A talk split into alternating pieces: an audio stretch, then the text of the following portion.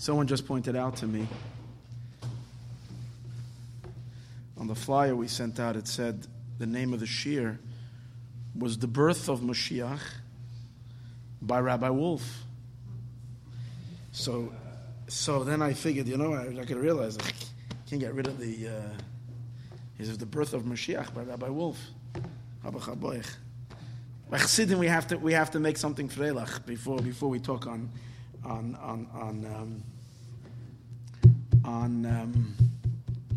Tisha B'Av. In any case, it's Tisha B'Av tonight, but Chassidim always look for the positive and for the light and for the or mitoich hachoshech, the light in the midst of the darkness. So the Medrash tells us, and this is also a Gemara in Yerushalmi, Masechtas Brachos, there's a very fascinating passage. It says like this, talking about Moshiach. Rabbi Shua ben Levi Omar, this is in Medrash Eicha Rabbah. Rabbi Yeshua ben Levi Omar, Tzemach Shemoy. The name of Moshiach is Tzemach. Shenemar, as it says in the Pasuk, Hinei Ish Tzemach Shemoy. Tzemach is his name, Umitachtov Yitzmach, and from below he will sprout forth. Rebbe Yudan, Beis Shin Reish.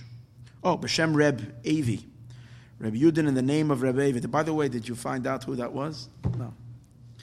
Omar says Menachem Shemai. Says that the name of Mashiach is Menachem. Shenemar, as it says, we said it tonight in Eicha, Ki rochak mimeni Menachem. That Menachem is distant from me. Amar Rebbe Hanina says, V'loi pliga. There is no argument if his name is Tzemach or his name is Menachem. Chush b'nededein ke chush b'nededein. That Menachem and Tzemach have the same gematria. They equal the same amount. It's known that that's why the Tzemach Tzedek, his name is Menachem Mendel, and he named, and his sefer is called Tzemach Tzedek, and he's known as the Tzemach Tzedek, because Tzemach is the same gematria as Menachem, and Mendel is the same gematria as Tzedek, Tzemach Tzedek. Yeah. Anyways, kechush midedain, who Menachem, who Tzemach. That's Menachem, that's Tzemach. V'adam esayel adad Reb Yudan b'shem Reb Avi. This is a proof. We have a story. We have a story now that's a su'uya. It's a proof to Rebbe Yudan in the name of Rebbe Avi. The Gemara, so the Medrash relates like this. Same thing it says in the Yerushalmi. Uvda hava b'chad barnash.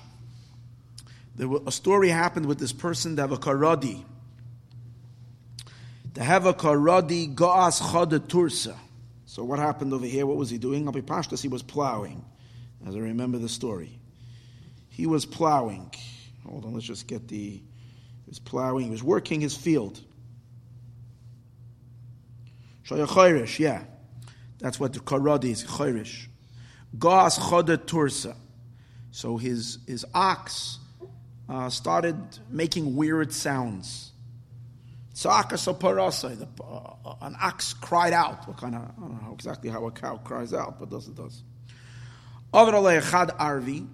So an Arab passes by. Amalei, he said to him, Ma'at, what are you? Meaning, he saw this person, he asked him, are you Jew or Gentile? The Arab asked the Yid, what are you, Jew or Gentile? Amalei Yehudayana, I'm a Yid. Amalei, so he said to him, Shari Toirach, untie the ox, Vishari Padnach, and untie the plow. That's what he told him. Untie the ox and untie the plow. Amalei Lama, why? Amalei, the Beis Magdash and the Yudaya Charav, because the Beis Migdash of the Jewish people is just destroyed. Amalei said to them, Anoya dat. How do you know? So what does it have to do with it? He passed this. If the Beis Hamikdash was destroyed, so there's no future for the Jewish people. So why are you plowing? Plowing is indicative of a future. We're going to plant, it's going to grow. But you guys are getting out of here, especially the Arab tells him this. We're coming in, and you're on your way out. Amalei Yedias min Gaiasa de Toirach. I hear it, even though they were far from Yerushalayim. But he said, I know that the Beis HaMikdash was destroyed because I can hear it in the moaning of your cow and the noise of the cow.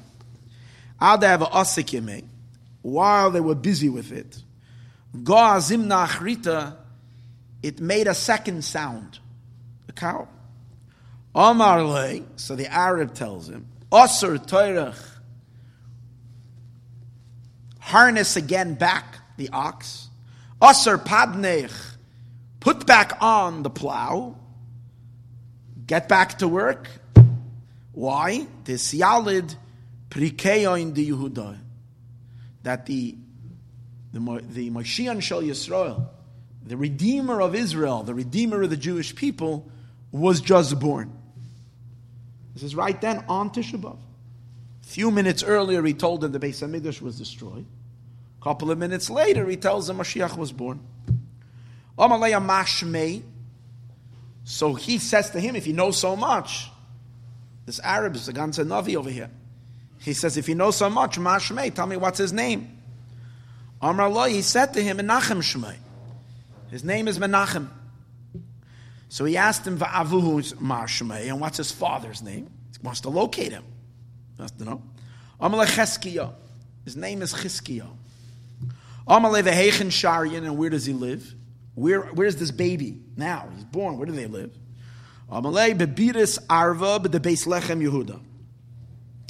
That in the area of Beis Lechem Yehuda, so Biris Arva, what does that mean? It's a name of a place he brings over here in Beis Lechem Yehuda. Like you have Arze Habira, there's an area there. It's called Biris Arza, Arva of Beis Lechem Yehuda. Zavenahu Gavra Torah. So he went and he sold his ox. Zavin Padne, and he sold his plow. Mazbin, and he bought Levidin Diyanukin. He bought baby clothing. He bought silk. Things that he can dress babies with. And like this, he figured he'll make contact with this mother who gave birth to the child. And then, Ozal Lakarta. So he went, here it says, Ola Lakarta. He went to the Nichnas Le'ir V'yotza Le'ir Acheres, as he says. V'nafak Lakarta. He went into the city, went out of the city. Ola Lemedina, he went into a province. V'nafak Lemedina, he went out of the province. Adamata Latamun. Interesting words over here. Obviously, there's a lot of remes going on over here. He went there. It doesn't say that. He went into a place, he came out. He went into the province, to the Medina, and he went out. Until he arrived over there. Good. And he was selling. He came, he bought his merchandise, his little baby clothing, and everybody came out to buy it. Asyan kol kafrei lemizban minei. So all the people of the village of this in Bethlehem over there, all the people came to buy from him. As all the women came to purchase these, little garments, the silk garments for the child, the mother of this Menachem didn't come. Amar leos, he says to her, Lama leis at Zavantis. Doesn't say she didn't come. She didn't buy anything. Because she was there, she didn't buy. So he said to her, I know you have a baby, why aren't you buying? Leveidin diyanuka, why aren't you buying some of the silk clothing for the child? Amrin lei, so she said to him, the chashye kashye liyanika. I don't feel good about my child. I have very negative feelings to this baby. Chashyan kasha, I feel heavy liyanuka to this child. Amalei lama, why do you feel so bad about this child? Amalei da'ol rigla charav Beis Hamikdash. As soon as he was born, the Beis Hamikdash was destroyed. So this is a bad charm, a bad omen of this kid. He's born in a terrible mazel. He is born at the moment the Beis Hamikdash was destroyed. So I don't really like this kid. Amalek, imagine, so she's the mother of Moshiach. She doesn't like him. Amalek, rechitzen anon b'more alma. He says to her, we have bitochen. We have hope and confidence and certainty. We have trust, rather. Trust in the master of the world. Ta'al riglei chorav. That to his feet, when he was born, the Beis Hamikdash was destroyed. Va'al riglei, and to his feet, mitvana, it will also be rebuilt. Amalai, so he said to her, At have a nesiva lech min ilan leveidin di yanukech. Take, I think is what he says to her. He says to her, take of the Pirush Arach. He says, Ababa Mehera, come quickly, and take some from the clothing, from the baby clothing that I have. And he says to her that what? Ulabasar yom, and I know you might not have money now. I'm going to come to you in a while. I'm going to come to your house. V'nasiv pireich, and I will take the payment that you have to pay me for this little baby clothing. Nasva v'azla. She took it and she went. Labasa yoimin. A little while later, Amar Ahu Gavreth, this man said, Arizal v'Ichma Ahu Yanuka. This was it. Why did he want to come take the money at her house? Because he wanted to have this chus to see Moshiach. And he can be the one who says he saw Moshiach before anybody else.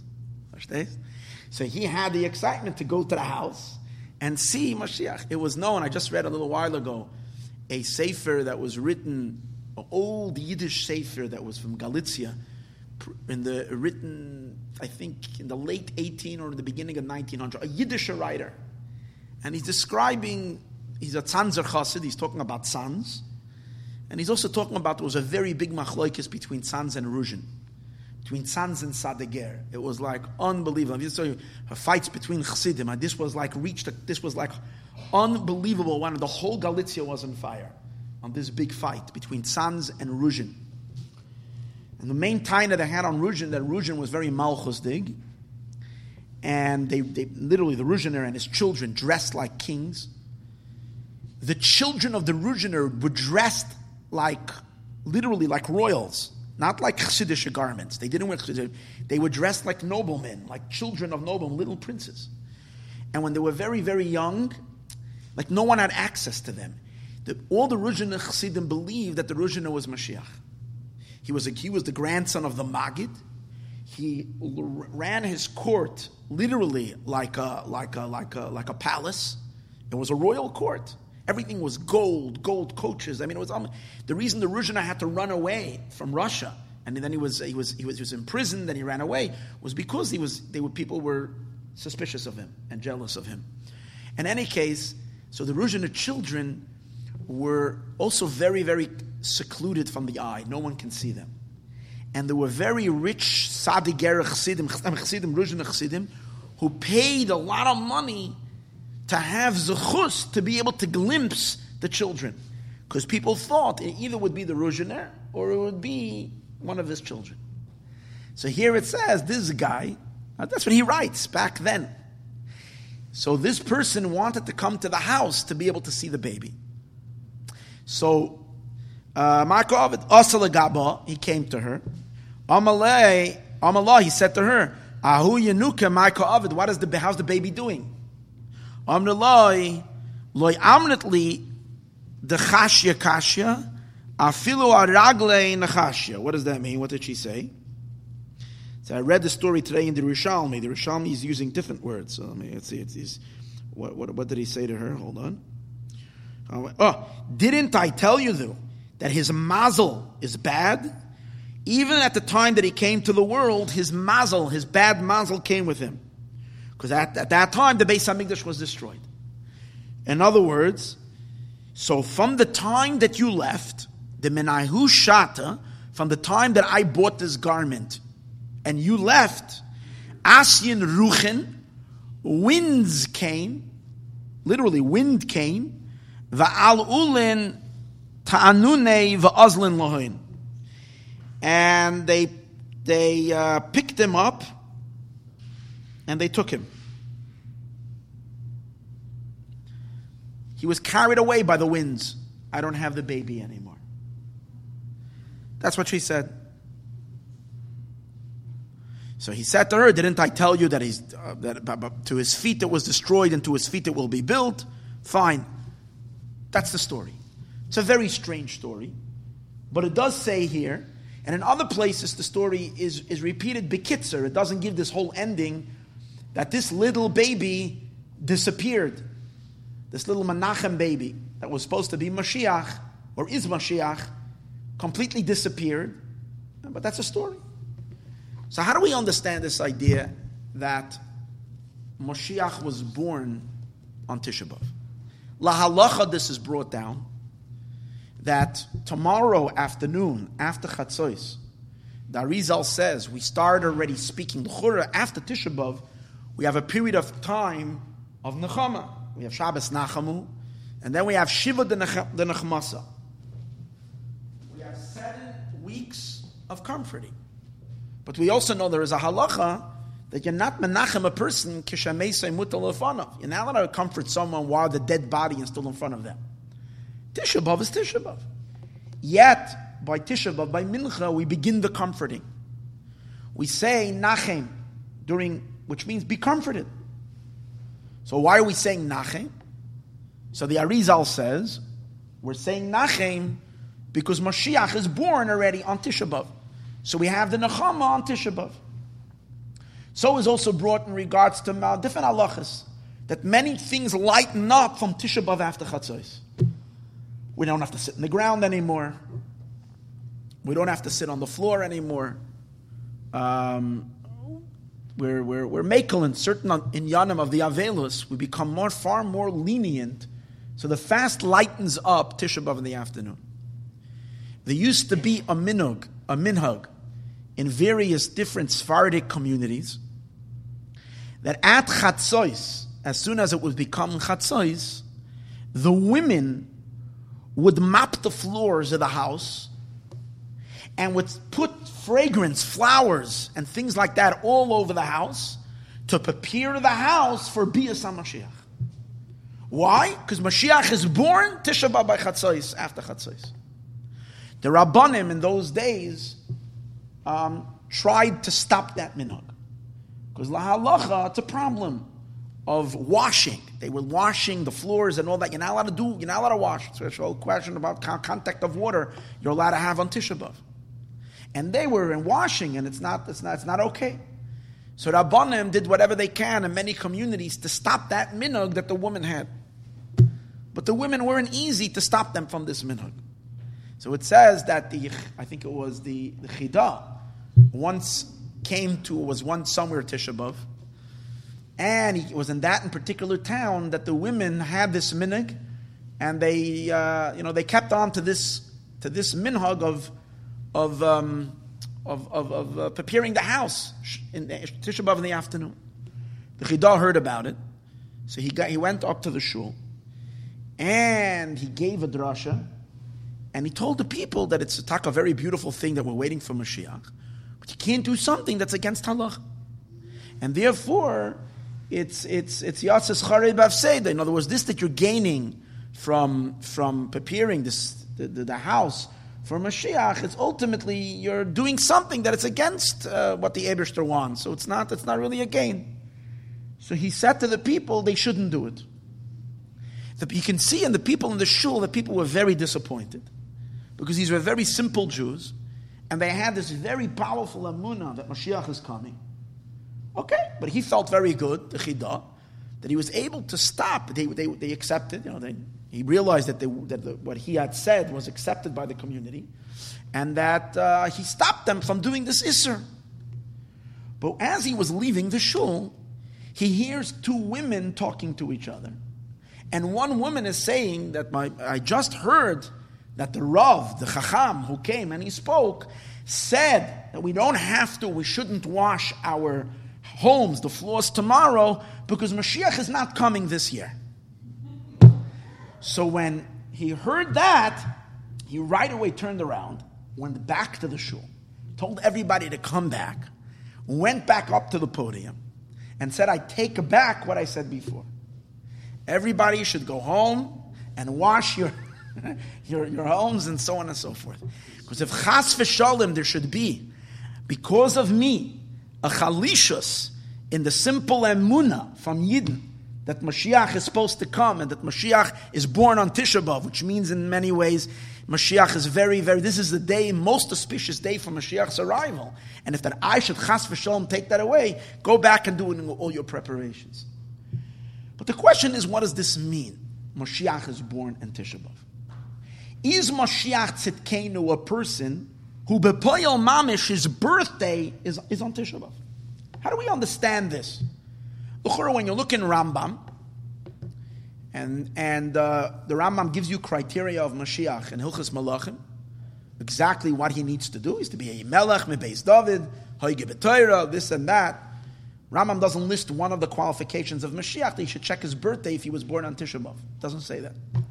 Ramban, in the Sefer HaVikuach, in the book where he has debates back then, there were those who argued that Mashiach, from this story, from the Gemara of this story, that Mashiach is born a long, long time ago. The Christians wanted to argue that argument. And okay, so it's maybe they wherever they place, whatever. And you also have the idea that it's just Beit Lechem, so you got a little bit over there for them to find on something. So they said this to the Ramban, and the Ramban kind of dismisses the Medrash, and he says that there are a lot of Midrashim about different things, but it doesn't have to be, doesn't have to be understood in the literal sense that Moshiach Tzidkenu was actually born on Tisha B'Av. B'Poyel, in actuality, it would have been the problem with saying that this means that Mashiach is actually born on Tisha B'Av physically is a very big problem. Because the Gemara is talking about, the Medrash is talking about, an event that happened 1,947 years ago. Okay? The Beis HaMikdash was destroyed either 1947 years ago or, according to some accounts, 1,949 years ago. Okay? It's close to 1,950 years ago. Moshiach is born. So we would have to assume, and Moshiach HaPipashtis is around. So we would have to assume that we're dealing with someone who is close to 2,000 years old, hiding out somewhere that no one knows where he is, and he's coming out of a cave somewhere, which is very, very not mistaber, there's such an Indian. So what does this mean that Moshiach is born? So there are those who explain that we're dealing with something spiritual. The neshama of Mashiach is born on Tisha B'Av. Or the neshama, the power of Mashiach in the world, came about when the Beis HaMikdash was destroyed. That's when the power of Mashiach, which is his neshama, was born. And in some Sfarim, they relate this idea to the concept in which it says that we know that in the Kruvim, in the Aron, in the Beis HaMikdash, there was an ark. And on top of the ark, there was a cover. And from the cover came out two cherubs, two kruvim. And these kruvim, it says about them that at times they were facing each other, and they had actually their wings touching each other or connecting to each other in a manner of an embrace. So the two kruvim were embracing. And there are times that the kruvim turned away from each other.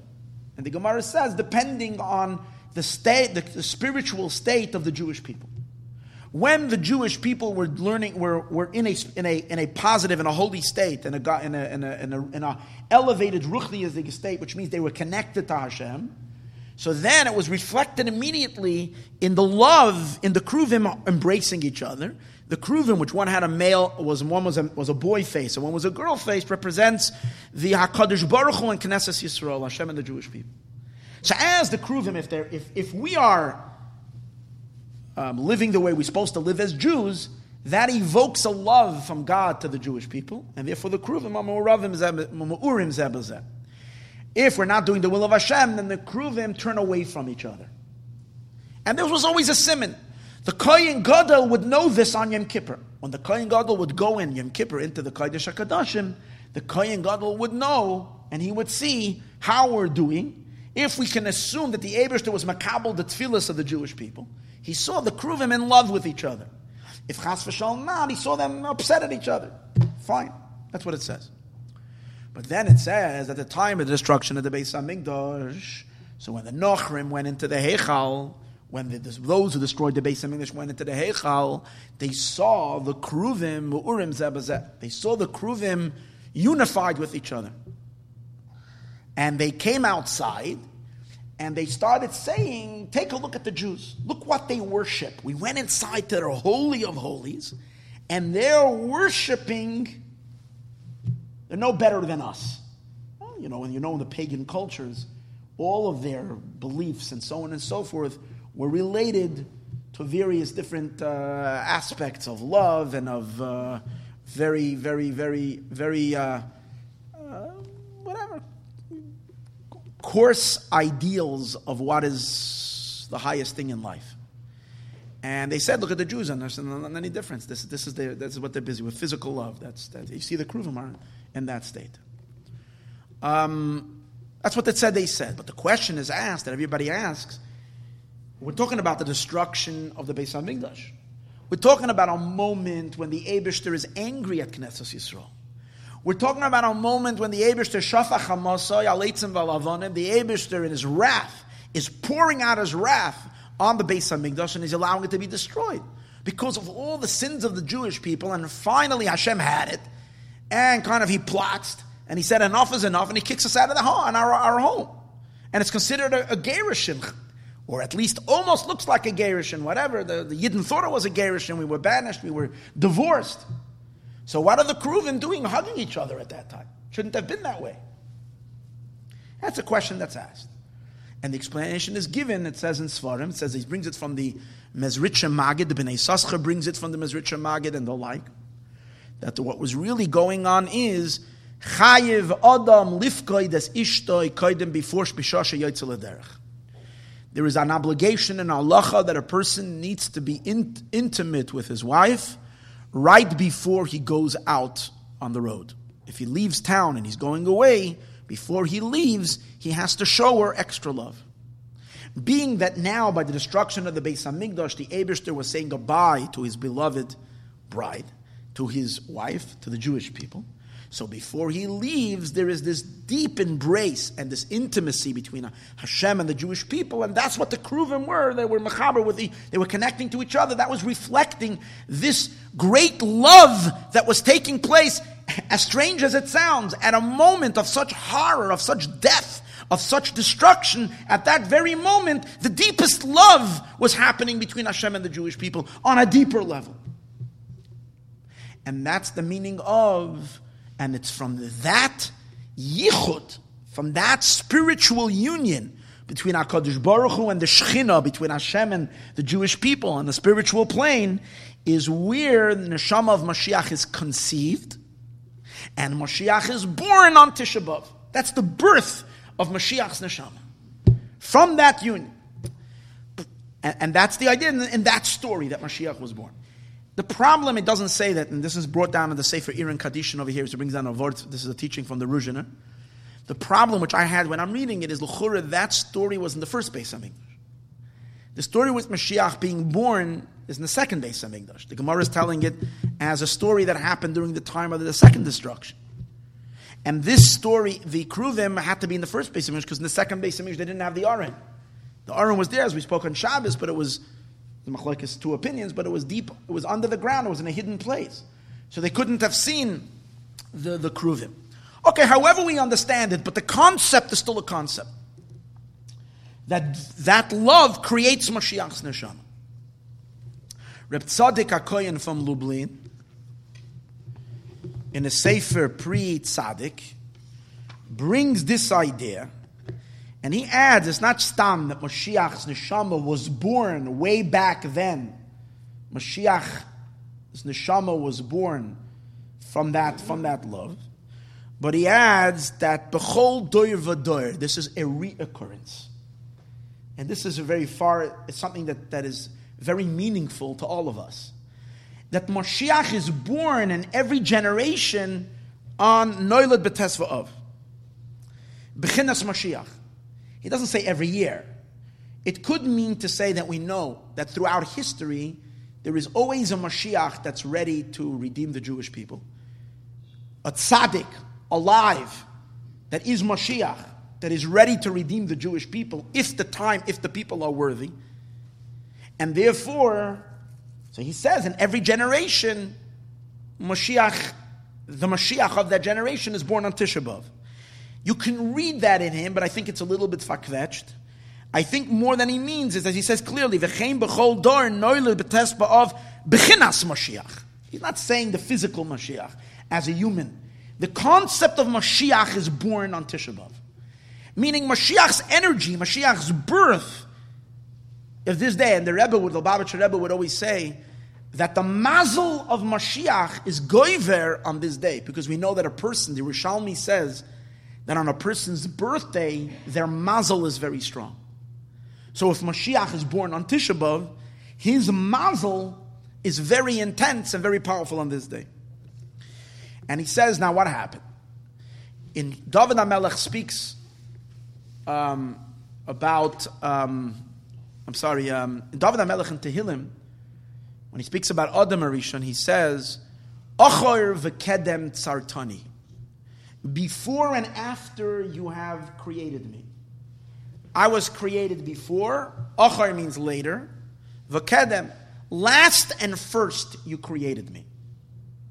What does it mean that Adam is created last and first? He's saying it on behalf of Adam HaRishon. What does it mean last and first you created me? Adam was the last creature to be created. Because Adam was only created on the sixth day of creation.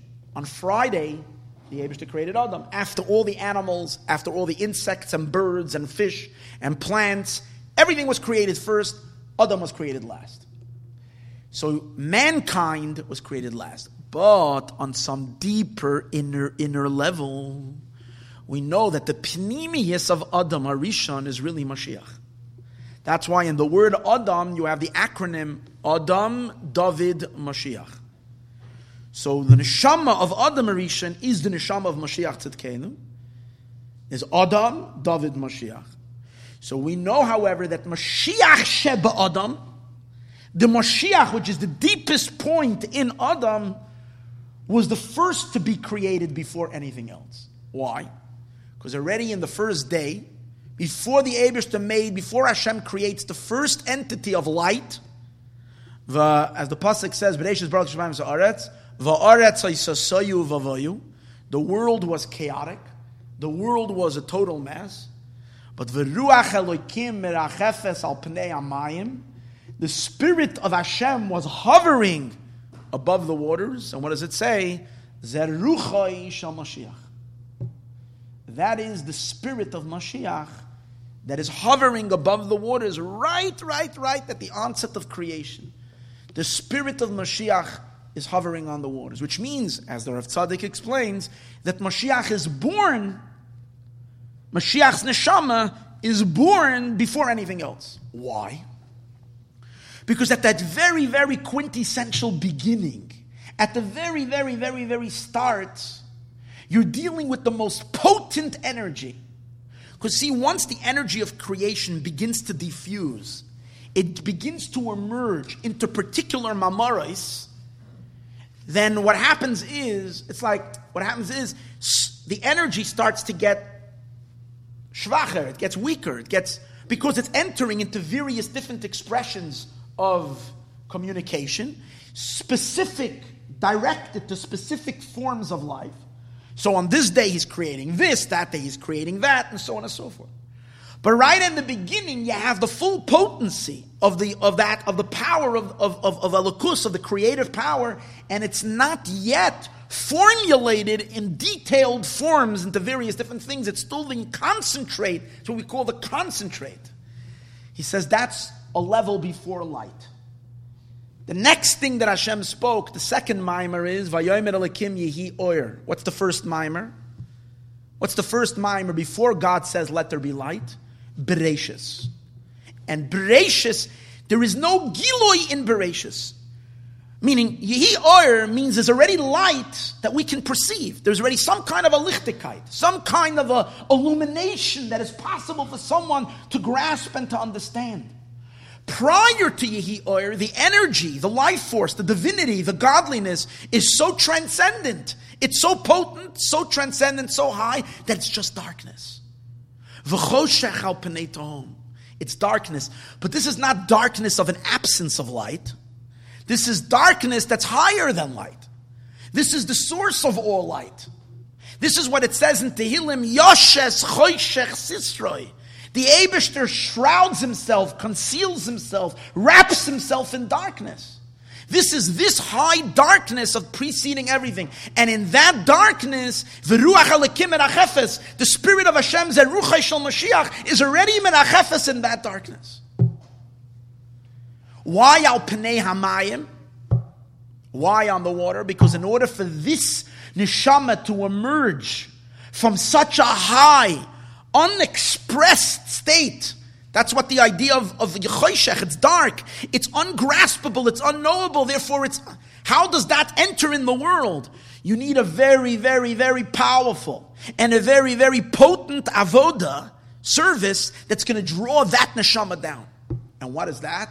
Al Pnei Hamayim. What's Pnei Hamayim? The Medrash tells us Pnei Hamayim is tshuva. And we know that Mashiach will not come unless Ein Yisrael Negalem Elo B'tshuva. Mayim represents tshuva. There is tshuva, and tshuva will bring Mashiach. So that very, very lofty soul, humanity, the human spirit in its most original, pristine form, as the human spirit, as we're soon going to see later in the class, is totally one with God Himself, with the Ein Sof Himself. That's that supernal darkness. In order to be able, because we know general in Neshama is a Chelek of the Kaim Yimal, but there are so many different levels in Neshama. Over here, you're talking the Neshama as Mashiach's Neshama is called V'ruach Elikim, the hovering of Yashes Choshech Sisroi. How do you draw that down? Tshuva. It requires the avodah of tshuva. That's why he says it happened at the moment of the. That's why it happened on Tisha B'Av. Because when did we have a powerful tshuva, a very, very, very strong tshuva moment? There was a tshuva moment as soon as the Jewish people realized what's going on. Yidden in general, when they were told by the Nevi'im, or they were told that it was going to happen, people didn't believe it. They pushed it off. They didn't want to think it was going to happen. They felt it can never happen. But he says when it did happen, and the Romans came breaking through into the city, and they saw that momentarily the Beis HaMikdash is going to be ignited and is going to be burnt down to ashes, at that moment they did tshuva. And from that tshuva of the Bnei Yisrael, Mashiach's neshama came down. However, the tshuva was not a complete tshuva to actually make Mashiach come b'poyel mamish in the literal sense. So the Eibishter is waiting for that extra oomph for 1950 years already. Al pi pashtus, the Eibishter is still waiting to complete that tshuva that we've almost got. We got his neshama down here into the world. He's born already. But it has to finish. It has to complete. And we know what a Mashiach said to Eliyahu HaNavi. When will I come? To Rabbi Shua, I think it was Rabbi Shua ben Karcha, or Rabbi Shua ben Levi, I don't remember who it was, who said, Ei Masai Ka'asi Mar, when are you coming? And he said, Hayoim today. And they asked him, what is Hayoim today? He didn't come today. Later, when he went back to Eliyahu HaNavi, he said, you don't understand. Hayoim b'koilei tishmo. Today, if you will hearken, if you will listen to me. That means if Yidden will do tshuva, Mashiach is ready to come right away. So they brought his neshama down from the tshuva at the time of the Churban Beis HaMikdash. That tshuva is what activated and brought, and that was the love. When they came into the Beis HaMikdash, they saw the Kruvim hugging each other. That was the tshuva. Even though, again, I still have the question that we asked earlier. This is the second Beis HaMikdash, first Beis HaMikdash. But I'm sure in the subterranean, beneath the Beis HaMikdash, where the Kruvim are, at the time of the destruction of the second Beis HaMikdash, the Kruvim were definitely together, unified. Why? In that tshuva, the deepest love came out at that moment, both from the Eibishter to Knesset Yisrael, and from Knesset Yisrael to Hashem, as a moment of saying goodbye to each other for over close to 2,000 years. I mean, obviously, the Eibishter, who would have thought? At that moment of that great, we say, Yoytze Lederech, you're going out for the way for such a long time, there was such a deep intimacy, and that brought Moshiach's neshama down in the world. And then he goes ahead and he says something really strange, but yet Rav Tzaddik mentions something really interesting. And he says like this: since the whole inyan of Moshiach is you're bringing an neshama from a place of darkness, and you cannot bring that neshama from a place of darkness. And what does darkness mean? Darkness over here means a place that's higher than light, from a place that we don't have any hasaga, a place that we can't grasp God at all, dealing with levels that are totally. And therefore, Mashiach doesn't come only through tshuva, because what's tshuva? The conversion of darkness to light. A person is in a, finds himself, his or herself, in a dark place. They've messed up. They've fallen into a complete, a very, very dark elements and dark aspects in their life. And from their misery and from their pain, they cry out to the Eibishter. And in that pain and in that cry, they convert all that darkness to the light. And as we do it in our own little tiny world, we cause it in the cosmos as well. The darkness is converted to light, and Moshiach's neshama is plucked from that supernal darkness and brought down Noilad Moshiach. And then he goes so far to even say that that's the reason why we sin to begin with. Here is where Rav Tzaddik is beginning to go into those dangerous territory where the Hasidic masters went and others were very uncomfortable. But the Hasidic Rabbeim did go. We find it in Chabad Hasidus, and a few times I mentioned it, and I mentioned it in others. But here you have it from Rav Tzaddik and from the Ishbitzer, which places the blame on all our sins, lichatchila, on the Eibishter. And says that ultimately it's really a medrash. Noir alila al b'nei Adam, the Eibishter plays a scam with Adam Arishan. He was the one who caused him to sin, and then he blamed him. Because there is a reason for this. And he brings a mashal from the Baal Shem Tov. And the mashal, he says, is like this. There's a husband and a wife. They love each other very much. But the husband wants to test his wife's love for him and to see the depth of it. So he orchestrates a story that his wife has to go on a boat, on a ship. And she's going on the ship. And on the ship, the captain on the ship takes a liking to her. And he starts seducing her. He wants to do something to seduce her. And she's just rejecting him again and again and again and again. And he doesn't leave go. He doesn't stop. Finally, she said, she's adamant that no. And he says that she's not. He sees that she's not going to listen to her. So he goes ahead and he forces her. That's the story. This woman comes back to her husband. And she's oismensch. She's beside herself. But she feels it's only right. She has to tell him. So with a broken heart, she pulls out her heart. She told her what happened. It's not my fault. I pushed him away 1,000 times. And still, I couldn't do anything about it. So then the husband reveals to her that he was the captain. The husband reveals to her that it was him. It was no one else but him. So he says, when the Eibishter puts us through a galus, and we're seduced and seduced by all kinds of seductions, and whatever we go through in these seductions and these things, ultimately it's only the Eibishter all along. And what does the Eibishter really, really want? That in the end, we return to the Eibishter with such depth, with such longing, because we've separated, because we've fallen into. But this too, and he brings from the Ishbitzer, he brings this lashon. He says, the pasuk. It says in the pasuk, "Mamrim heyisem im Hashem." You were mamrim, you were rebellious with God. The pasuk should have said, mamrim eyisem neged Hashem. Some lashon over here, mamrim eyisem im Hashem. So he says, the pirishu, what does this mean? Achapirish sheyevarer Hashem yizborach. Hashem is going to reveal. When Mashiach will come, the Eibishter is going to reveal. Shema shahoyu mamrim. This that Yidden were mamrim chas v'sholem, hoyegam kein im Hashem. Even then they were together with the Eibishter. Umemenu yatzu hadvarim, and from him the matter came out. Va'achar shayaser tshuva, and after they will do tshuva, me'ava, out of love, zedoinus nasas kazachias. So the intentional sins will become like merited sins. V'hainu sheyevared Hashem yisborach, that these sins were. Im yechat eichem kashanim alalu, It's the meaning of shanim. Shanim doesn't mean only like red threads. I just noticed, I didn't realize it before what he's saying. If your sins will be like the years, shanim means like years. Just like this order of history, the years are pre-programmed. If you realize that the sins, for us it's never an excuse.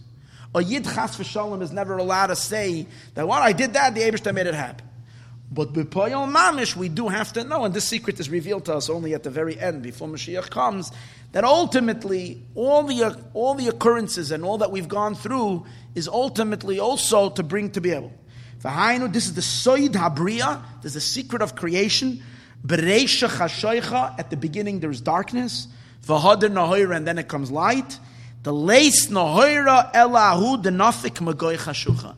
There is no light, only the light that comes from darkness. Last week, Monday, we learned that after Mashiach comes, that's when we're going to get to see light that's not from darkness. That's already post-Mashiach.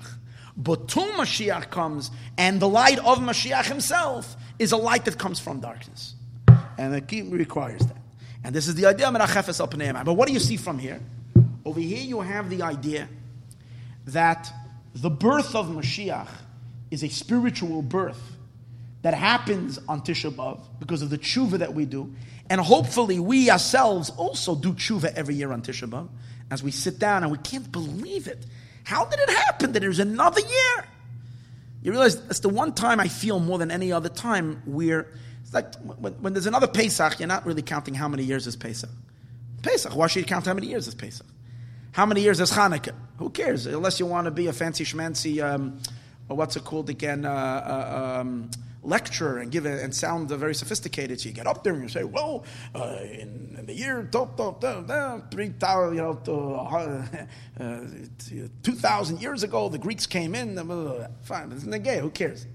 Who cares how many years it was? But when you sit down Tisha B'Av every year, I sit down and I start calculating. Look, when was the destruction? How many years are we by? Because you realize we're making history, but not in the we're making history. We're creating history, but we're creating a very, very painful history. Doesn't make any sense. Their geula came after 70 years.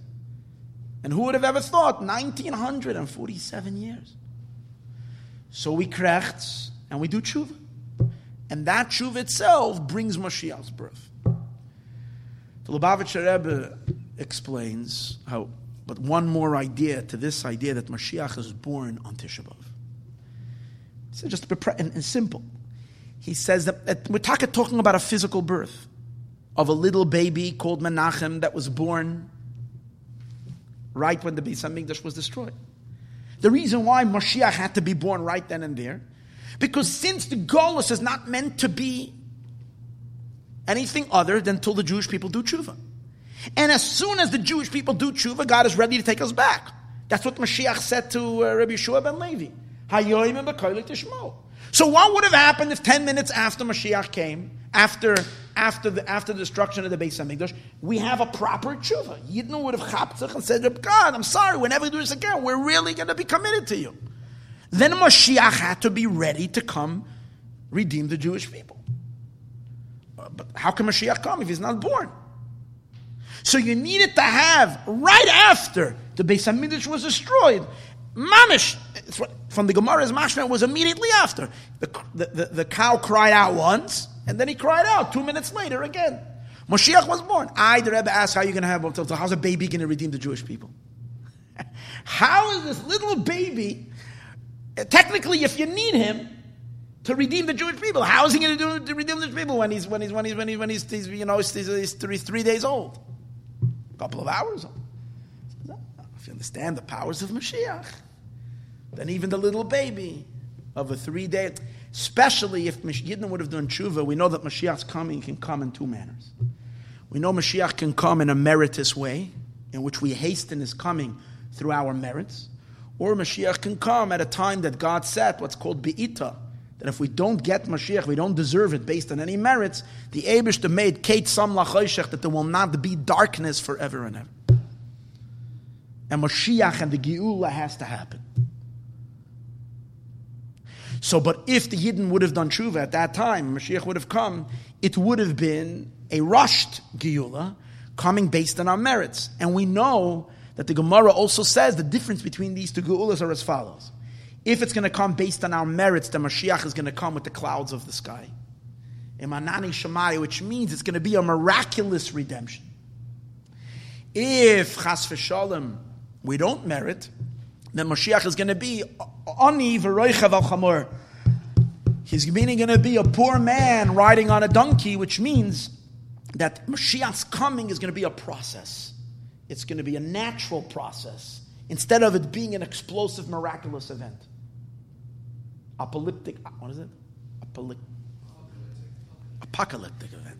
Instead of it being these are the two possibilities. If Mashiach's coming is going to be so miraculous, then a baby of 2 or 2 hours old can also be the Redeemer.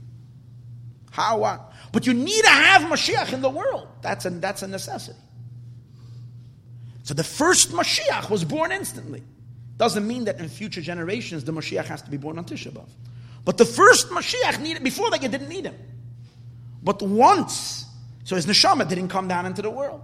But now his neshama did come into the world.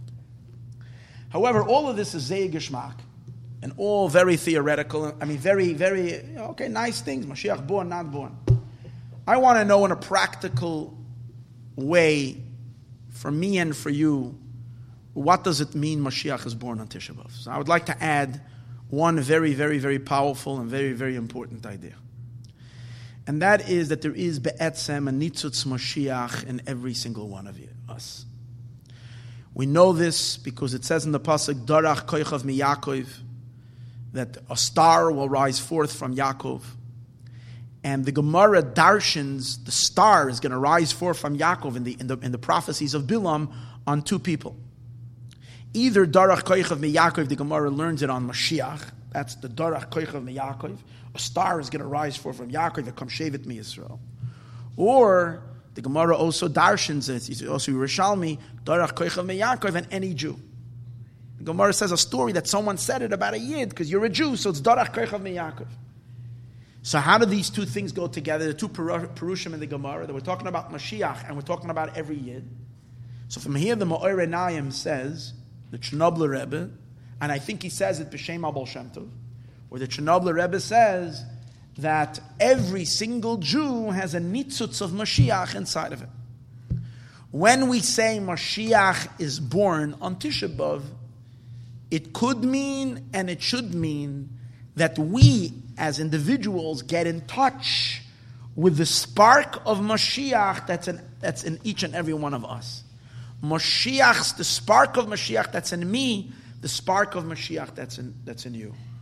And that Mashiach spark is what wakes up and should wake up in Tisha B'Av and be fully manifest. That Mashiach spark is very, very, very, very, very, very powerful.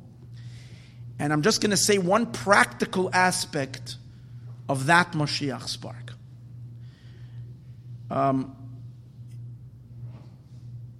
In the history of Chabad Hasidim and in the story of Lubavitch, there is one day that is etched in the memory of Hasidim, probably of the 10 most important days or memories on the Chabad calendar. And that day is known as Chav Ches Nisan. In the year Taf Shin Nun Aleph, 1991, the 21st day of Nisan. During that time, the Lubavitcher Rebbe was talking very, very, very strongly that Mashiach is coming, mamish, mamish, now. And when Chodesh Nisan came, the excitement and the fervor and it was like crazy. It reached such a feverish pitch, it was unbelievable. The Rebbe pointed out, and I've spoke about this many times, that in 1990, Tavshin Nun, we've entered into a new phase in the Geula, in the time of the Geula, because we reached on the cosmic clock Erev Shabbos Chatzos. Every 1,000 years is a day by Hashem. So from the year 5,000 to the year 6,000 is Friday.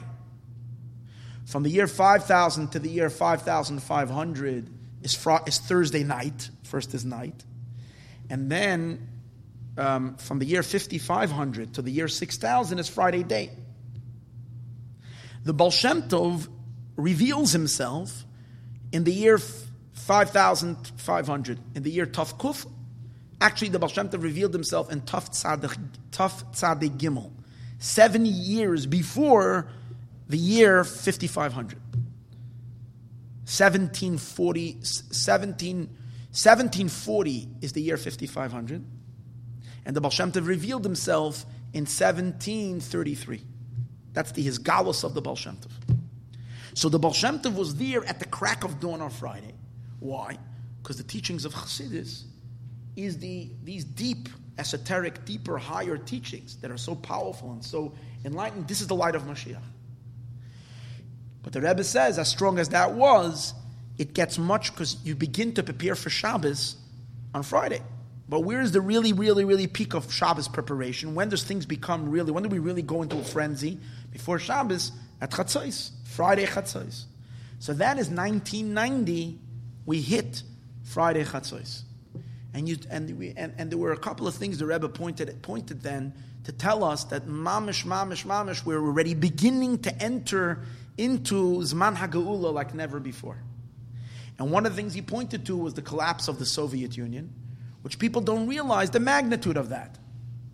The shinoi in the world that happened during that time. The Gemara says, actually, in regards to Shavasa B'Tamuz, I think, that if Shavasa B'Tamuz comes out on Shabbos, you're doicha the fast, and there's a shaila of kivin the itcha.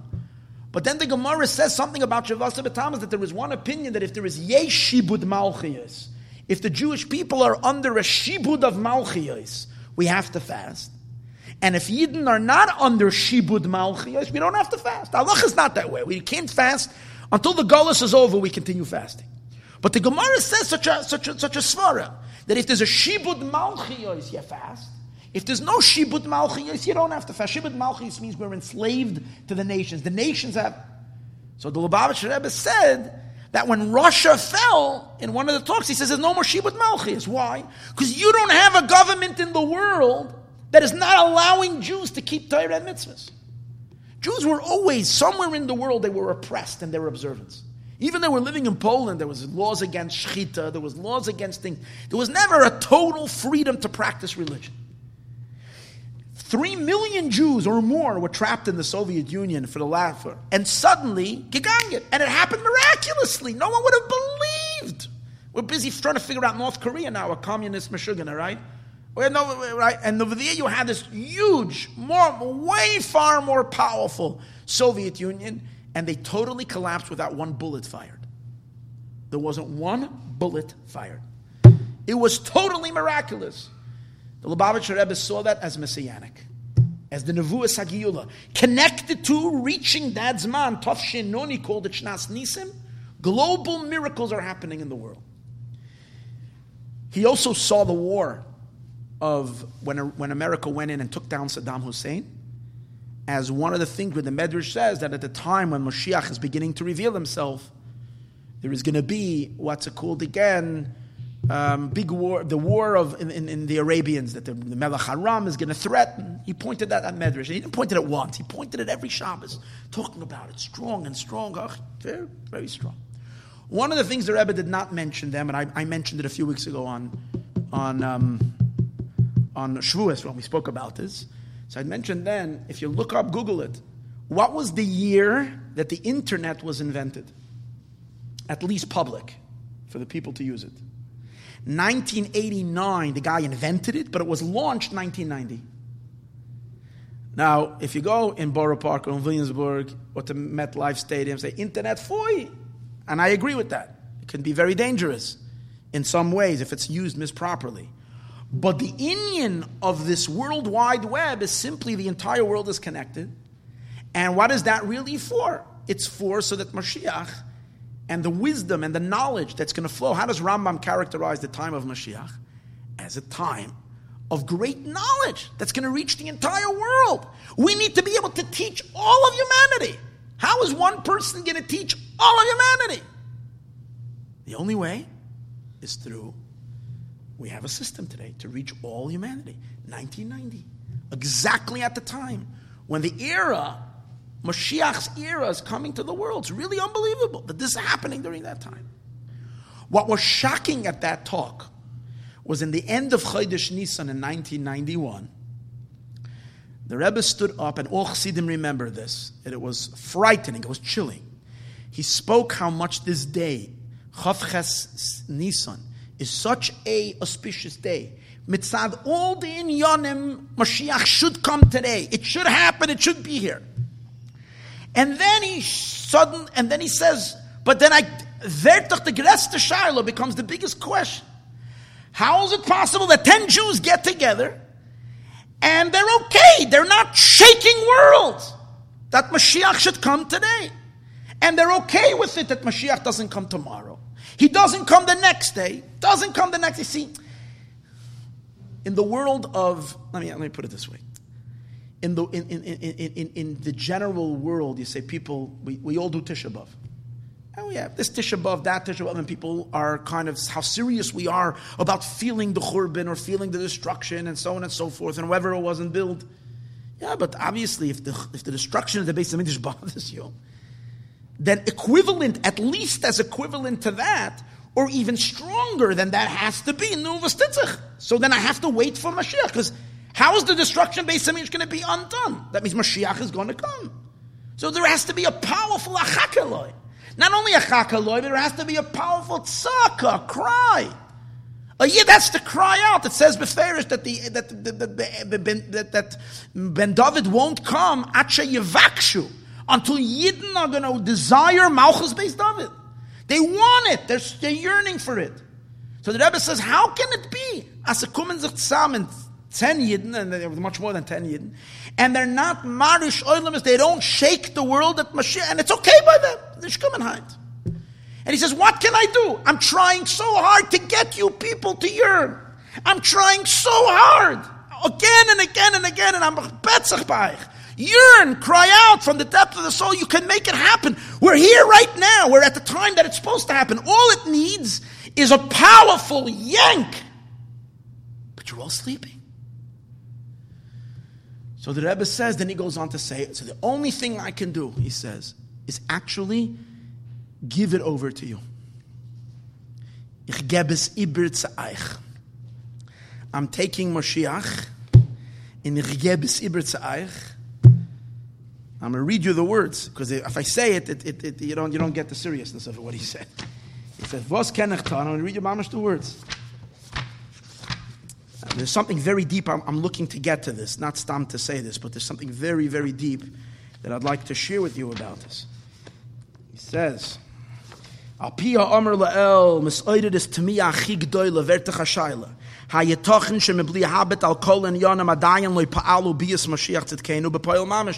guys still didn't do it. It's not to be understood at all. Tmi and Isefes. 10 Jews get it together. And in such a... and still you're not doing it. And even when you cry out Ad Mosai, because Lubavitcher then came out, the Rebbe came out with a slogan, we want Mashiach now, and Ad Mosai, right? You're only doing it because I'm commanding you. Because you're following my instructions, I'm telling you. And if we would have cried be'emes, with an emes, for Mashiach, bevadayu bevadai shemashiach kvar hayabo. That's what the Rebbe says. Very powerful. I'm reading it from the Hebrew because it really was said in Yiddish. Vos noch ken ich ton, kedei shekol bnei Yisrael, that Yidden should cry out be'emes to bring Mashiach. Everything that I did till now didn't work. What's the proof? The proof is in the pudding. We're still here. That's the proof. Adover hayechidi. The only thing sheyacholni lasa is that I can do is limsoira inyan aleichem. I'm giving it over to you. Asi kol asher b'yacholtechem. Do whatever you can. In Yanim Shem Ba'oich, he gives a Kabbalistic idea. Things that are with the energy of the world of Toyu, but should be done in an organized manner in Kalim the Tikkun. Lehevi b'poyel es Mashiach tzedkenu takeoff miyad mamish. And then he continues and he says, I'm sure you're going to do, Eshali Asisi. And I did mine. And then he concludes, the Yeratzen, let it be the will, that maybe we'll find 1, 2, or 3 that are going to sit down and they're going to Yitaksu Eitzah. You're going to come up with a plan. Heramaisa. You're going to come up with a plan, what should be done and how it should be done. And but the main thing is that they're going to affect that Mashiach should come. This sent at least the Chabad world reeling, because it almost looked like the Rebbe resigned from his whole. His entire avodah was always, we as Chassidim, we're going to bring Mashiach, but it's time to do it. You didn't have to do it. This is the time. And suddenly he said, guys, it's up to you. I'm out of it. Leave me out. You guys can do it.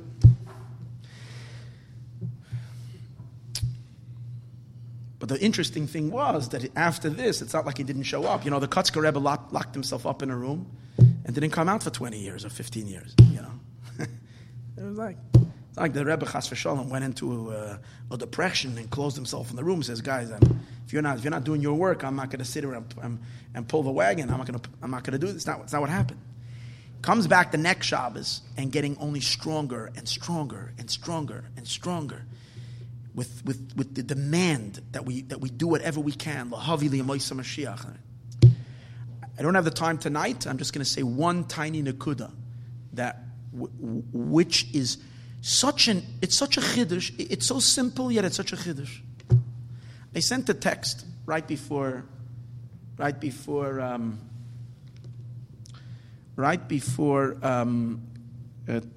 I sent someone a text. I said to him, this guy, I said, "New David, I hate Tisha B'Av. What's the plan to finish with this already?" This is what I sent someone yesterday. So he waited. After 24 hours, he answered me, "Everyone hates Tisha B'Av. That's why it's called Tisha B'Av." So I told him, I sure hope everyone does. So my question was, do we just accept it and wait for whenever he'll decide to change it, meaning Hashem will decide, or is it something we could or should put our Jewish cup together to at least try to make it end? Imagine if, let's say, Purim time, this is what I wrote to him, people would get together in a serious group and ask this question: what can we do now so we won't have Tisha B'Av this year? And then I said to him, I wonder if it was ever done. What does this mean?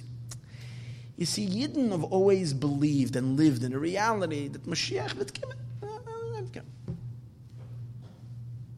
One day, the Eibishter would bring a Mashiach. There's no one who felt responsible to bring the Geula, or responsibility that I'm responsible to make it happen. I'm not talking about making a Medina, making an army, going to fight, rebuild the Beis HaMikdash. I'm not talking about that. When we're talking about bringing Mashiach, it means through Torah and mitzvahs. A Yid learns Torah, does mitzvahs. But did anybody ever sit down? There was ever a Mayetzes Gedoyle Yisroel's Yidden sitting down together and say, listen, the goal is to see long. What are we going to do? Not to be Machazek Yiddishkeit. There's always Vadis and people sitting together and be Machazek Yiddishkeit. The question is, did anybody ever sit down and say, we're responsible to do something?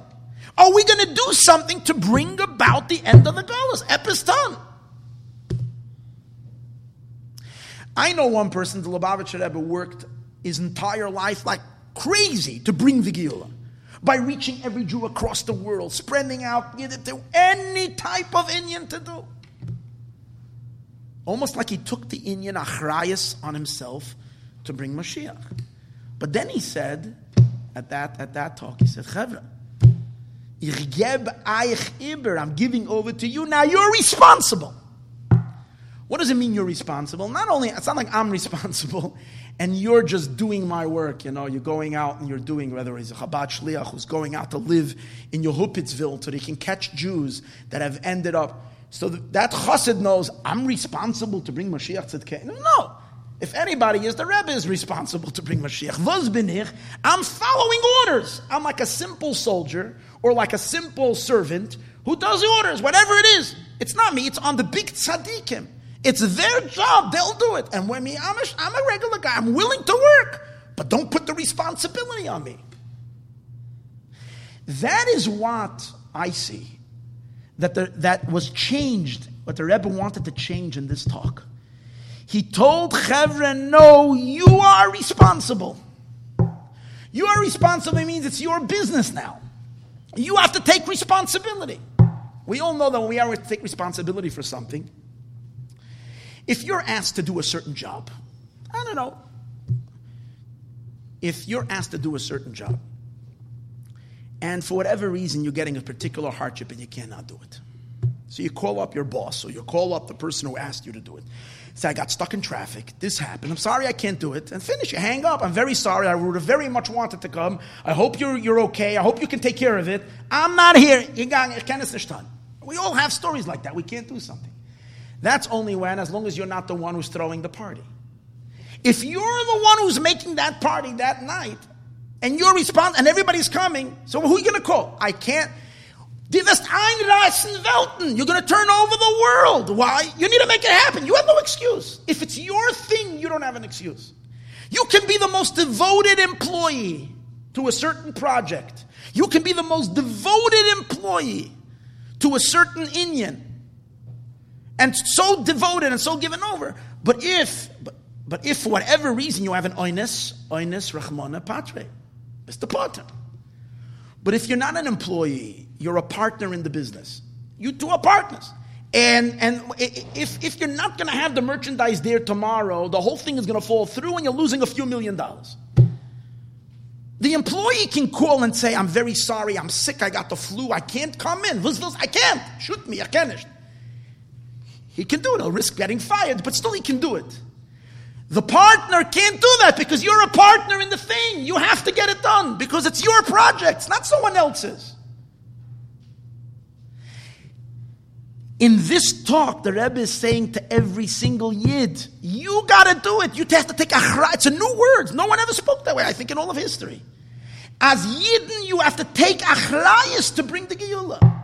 If it's your achrayas, you're going to be ma'oyer. You're going to find within yourself powerful koiches.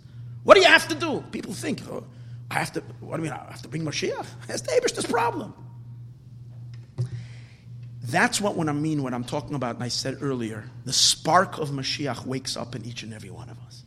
You see, Moshiach Tzedkenu himself, he's responsible for the Geula. He's a partner in it. It's not like, it's his inyan.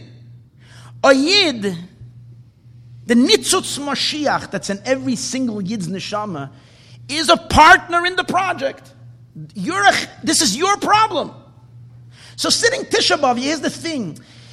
You're making all the Tisha B'Av things, and we'll sit and we'll cry. It's out zeyesh and voba, but Payal Mamish, literally.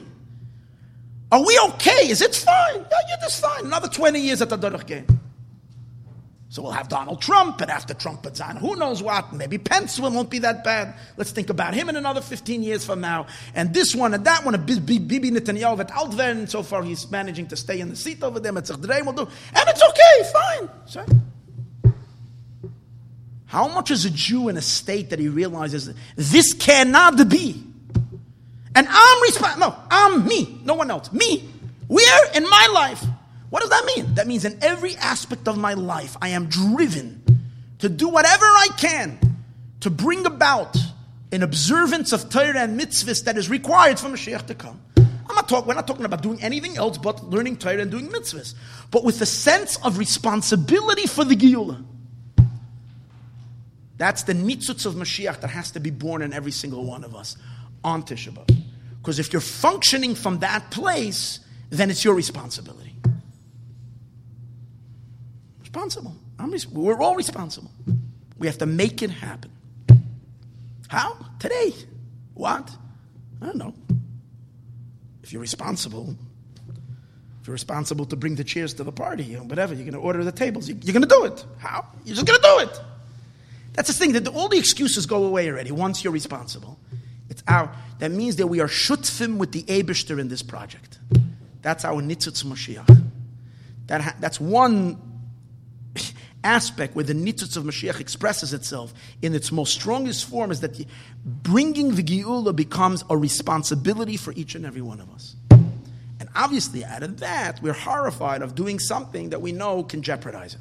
And if I can think that way every morning, when I wake up in the morning, and think, I am responsible for bringing Moshiach today. I will say, who am I? One Shmendrik? The Rambam doesn't believe that way. The Rambam says a person has to look at the world as half meritorious and half guilty. Do one act, you tip the scale for good. Do one act the opposite, you tip the scale in the other way. So who is it laying upon? It's laying on me. That's it. On you. Yeah. But we have to be living in that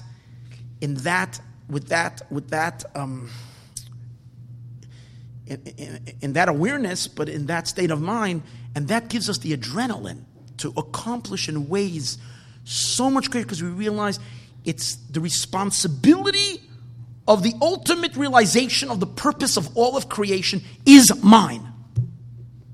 That's huge. That is so huge.